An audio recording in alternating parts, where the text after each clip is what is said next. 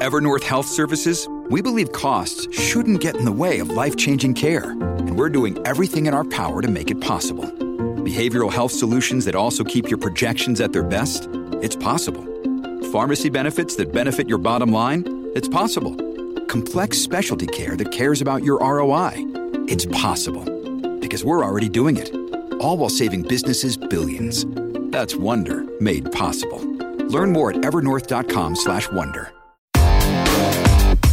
Big stories, big guests, the big picture. Afternoons with Rob Breckenridge. Weekdays 1230 to 3, 770 CHQR. We'll see you on Monday. All right. Meanwhile, speaking of the pipeline, it was a little awkward for the prime minister yesterday as he seemed really super excited to uh, be on stage with Bill Nye, the science guy, uh, until the point at which Bill Nye, the science guy, started saying weird things about the Trans Mountain Pipeline.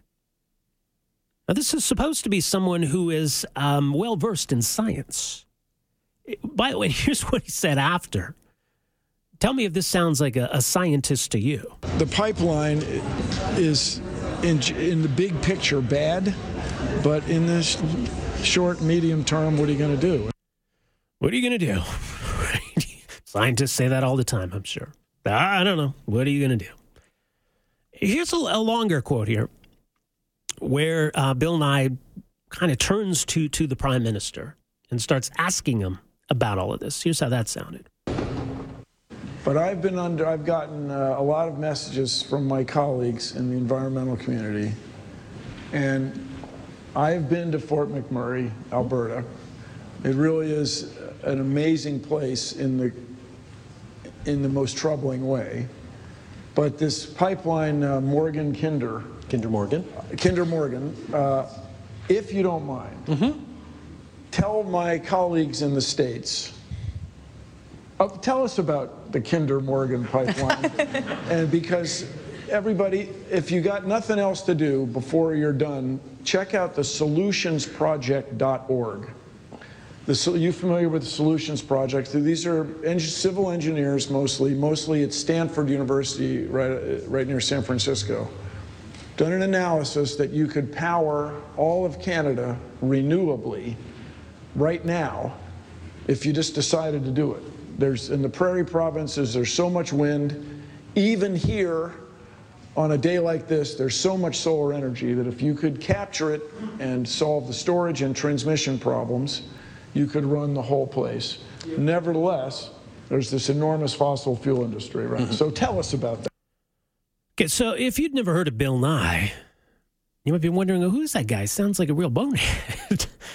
uh, and, and look, Bill Nye is not a scientist. I mean, he's more of a celebrity, and sure, okay, maybe we we need celebrities to kind of be champions of of science in, in, in a really broad sense. But I think ultimately we need to defer to the scientists when it comes to explaining all of this. And so don't treat celebrities like they're scientists. And I think the prime minister is guilty of that yesterday. Uh, Tristan Hopper an interesting piece of the National Post today uh, on who Bill Nye is and why he's kind of been thrust into this um, somewhat undeserving position. Uh, Tristan, great to have you with us here. Welcome to the program. Anytime. Thank you. Bill Nye seems like more of a, a, celebrity than, than a scientist, and I get that politicians like to hobnob with celebrities. But what, what did you make of this uh, event yesterday? Yeah, we've been uh, we, we've we've been uh, wanting to run a uh, Bill Nye feature for a while because he, he's come under a lot of criticism in the age of the internet, uh, with people pointing out, uh, you know, that he's he's often taking uh, very activist stands on science lately uh, with his Netflix series and appearing on cable news. And uh, a lot of members, particularly those in the science community, are saying, hey, maybe we shouldn't have this guy with no scientific background appearing as the public face uh, of American science. And potentially that's fine. I mean, you don't have to have a PhD. Uh, to be a public face of science and to represent science and to communicate science. Uh, but it's become particularly noticeable lately because Bill Nye uh, kind of sucks at representing science lately. So there's sci- actual scientists saying, you know, if uh, you spoke to actual people who knew what they were talking about, uh, the science community and scientific literacy in the United States uh, would probably be better served. Right. I mean, I think the old whole idea of Bill Nye the Science Guy kind of started off as I'm going to be more of a, a, communicator, and he had a you know TV show for kids to help them kind of get interested in science, and that's all well and good, and we need people to do that, and maybe we're not going to ask the PhDs to take on that responsibility. But how did it evolve to the point where we, we now treat this guy as though he is a scientist? Uh, yeah, so it started off. Uh, so he he was uh, he he is a mechanical engineer. He was working at Boeing, and started getting into stand up comedy. And the science guy persona uh, was sort of a, a thing he could bring on to late night shows uh, and, and, and at uh, stand up gigs. And he would just show up with the bow tie and the lab coat do science experiments, and then then he was later picked up by Disney and did the show. Uh, so yeah, it started off as sort of an entertainment bit, but I guess what's weird is that um, after the show, uh, the the children's show ended, he sort of still became that science guy, and then be, adopted more of a political role. So he was appearing more on television, sort of you know bash creationists, uh, you know, which they require bashing. Uh, no, nobody's arguing with that. Um, but it's he's essentially inhabited his character, which is strange. I mean, in the story, I compare him to. Um, I was more of a Beakman's World kid. I didn't watch Bill Nye the Science Guy, but this was a show that existed in the at the same time in the 1990s. Uh, with uh, it had uh, actor and puppeteer Paul Zaloom uh, playing Beakman. It's a similar show. They do sort of simple science experiments, explain science to kids. But Paul Zaloom, when his show ended, he went back to being an actor and puppeteer he didn't become Beakman and start appearing on late night television and cable news, um, pushing uh, scientific ideas and uh, uh, appearing to represent the scientific community. Uh, he just went back to being what he actually is.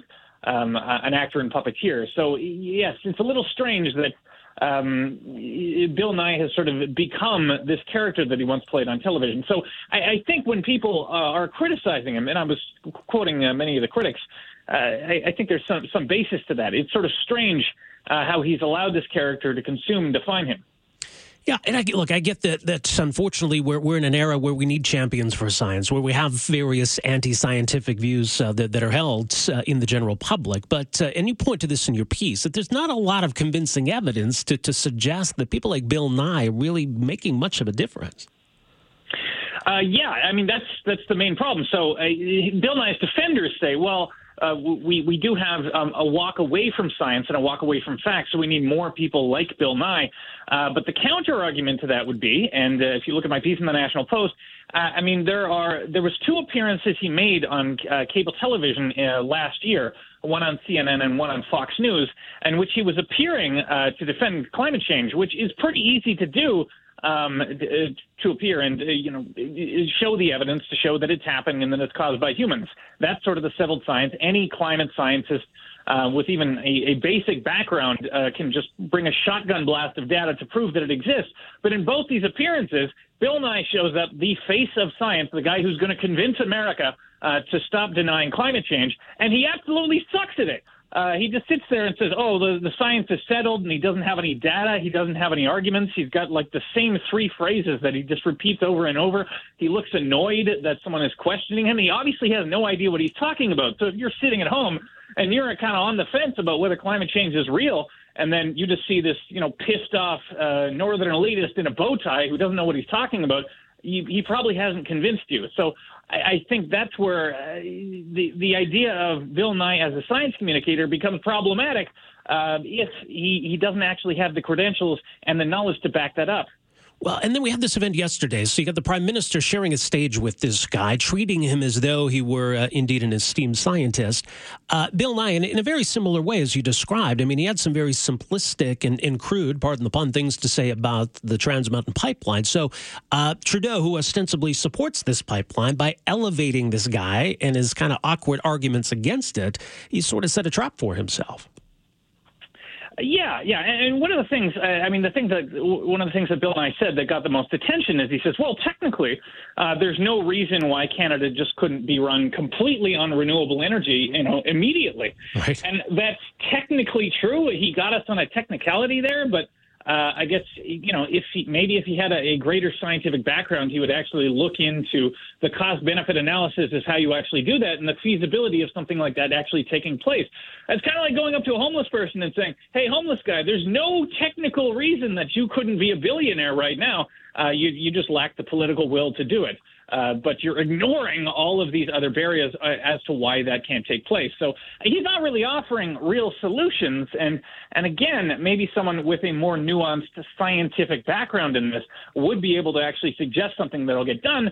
Rather than someone who's just going to sort of lecture us on how we're, we're the only reason we don't have renewable energy is just because we're lazy and jerks. Yeah. And I mean, the other thing is, and, and maybe we're lazy to some extent in the media too. I mean, it's not as though scientists are, you know, hiding in their labs saying we're too busy to speak publicly. Bill Nye is our, our spokesperson. Go give him a call. There are certainly lots of scientists and lots of different important issues who are more than willing uh, to come out and talk about the evidence, talk about the science. And we, we seem to just get lured toward these celebrity types. Oh, I understand completely uh, why that's happening. I mean, I, I do a lot of science writing, and uh, scientists, even the sort of charismatic, fun, uh, you know, the media types, uh, it's uh, there's a reason you go into science. You're very much in support of evidence and sort of weighing the options. And it's very hard to get a clear, definitive answer from a scientist. I'll say like, "Is this the greatest version of this study ever ever completed?" And they'll say, "Well, actually, no. I wouldn't want to say anything definitive like that, and more research is needed." So, uh, yes, it's exceedingly hard just by the nature of the job uh, to get a scientist who who is good in the media. So I can see why um, we're on the lookout for science communicators, but there's got to be more science communicators uh, than that, where the American media has to continually rely on Bill Nye after you know several years of tripping over coffee tables and not really demonstrating uh, that he knows what he's talking about. Yes, indeed. Well, people can find your piece. It's up at uh, nationalpost.com. Tristan, uh, always great chatting with you. Thanks for your time here. Thank you. There you go. Tristan Hopper. He is uh, with the National Post, nationalpost.com. Uh, and I think it's an important point. And a few people have already texted saying, you know, Bill Nye's just another David Suzuki, which is kind of true, actually. Uh, I mean, David Suzuki has more of a scientific background, but it's a very narrow scientific background. And he's sort of been put out there not necessarily as a scientist who can weigh in on these issues because of his scientific background. He is more of that, that kind of celebrity, someone who's supposed to be a communicator. And we need those. I mean, I wrote a few years ago in the National Post about how we need a new David Suzuki. We, we need people with scientific literacy and communication skills to make science accessible and understandable for the masses. So there's a role for people like that to play. But I mean, let's be clear those people aren't necessarily scientists. I mean, they're smart enough to understand the, the issues and they can explain them in a simple way. When it gets down to the nuts and bolts and the nitty gritty, you, you need the actual scientist. But there are people who are good at both. Uh, someone that comes to mind is uh, Timothy Caulfield of the University of Alberta, who is a scientist and holds a, a number of important titles at the University of Alberta, but, but is a really great communicator and has written books and articles and does so in, in a really easy to understand manner when he's dealing with specific issues. But I mean, he stays in his lane, right? He's he's got a specific focus around health policy and uh, health law matters. So you wouldn't necessarily call on, on someone like that to, to talk about pipelines, for example. Uh, Neil deGrasse Tyson is, is another great example. Obviously, a very brilliant man, an accomplished scientist. But again, someone who kind of stays in, in his lane. All right, 974 8255. We'll come back. Got a bit of time for your calls here, your thoughts on uh, Bill Nye. We got some other issues to get to. We're back with more right after this. Afternoons with Rob Breckenridge, starting at 1230 on News Talk 770 Calgary.